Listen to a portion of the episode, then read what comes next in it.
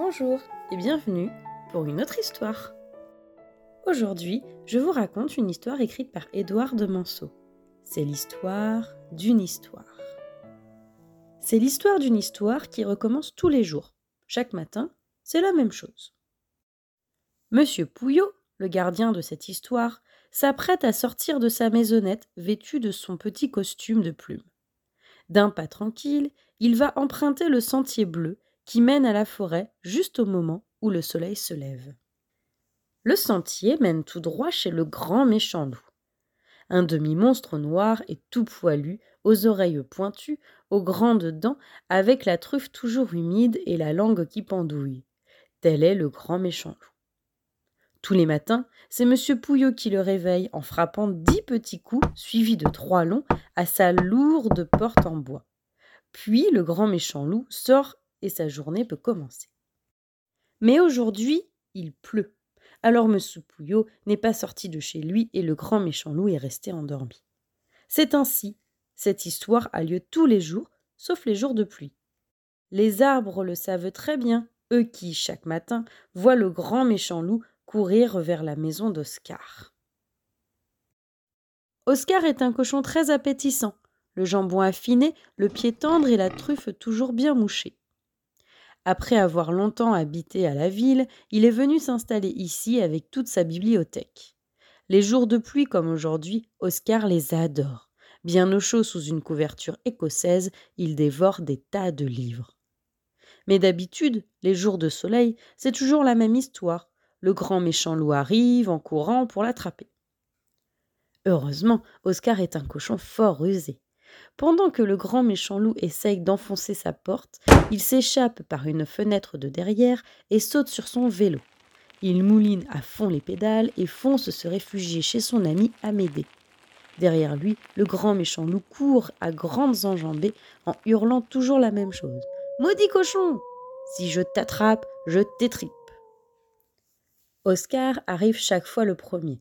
Il cache son vélo dans les fougères et entre chez Amédée.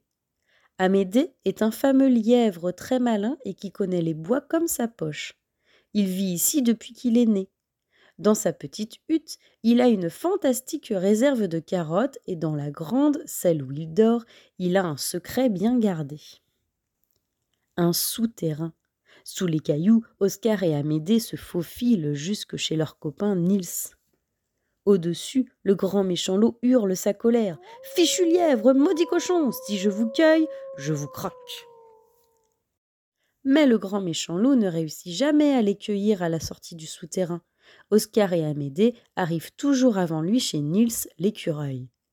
Nils est un écureuil volant.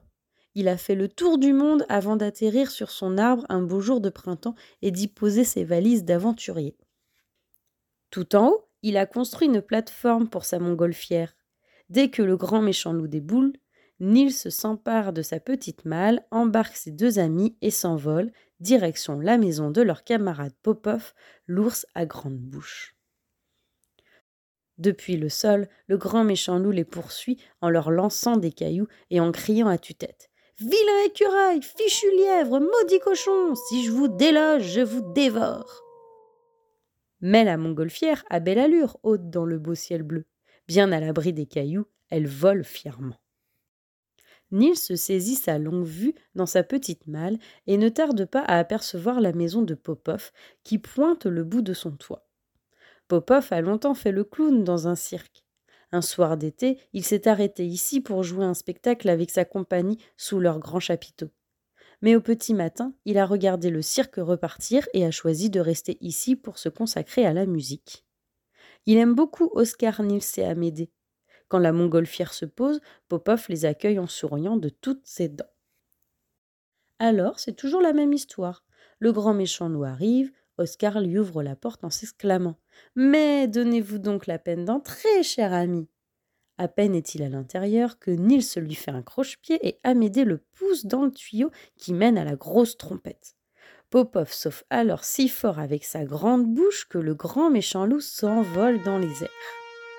Et plaf Pour lui, l'histoire se termine toujours dans les choux.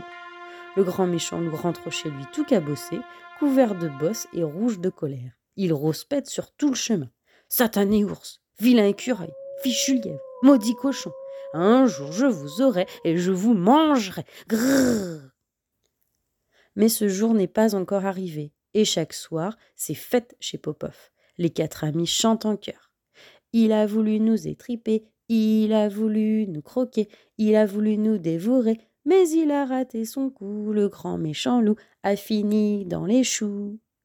Puis le jour suivant, quand il fait beau, l'histoire recommence. D'ailleurs, la pluie a cessé, le soleil brille. Monsieur Pouillot est parti réveiller le grand méchant loup. Cette fois-ci, l'histoire va pouvoir commencer pour de vrai. À bientôt pour une autre histoire.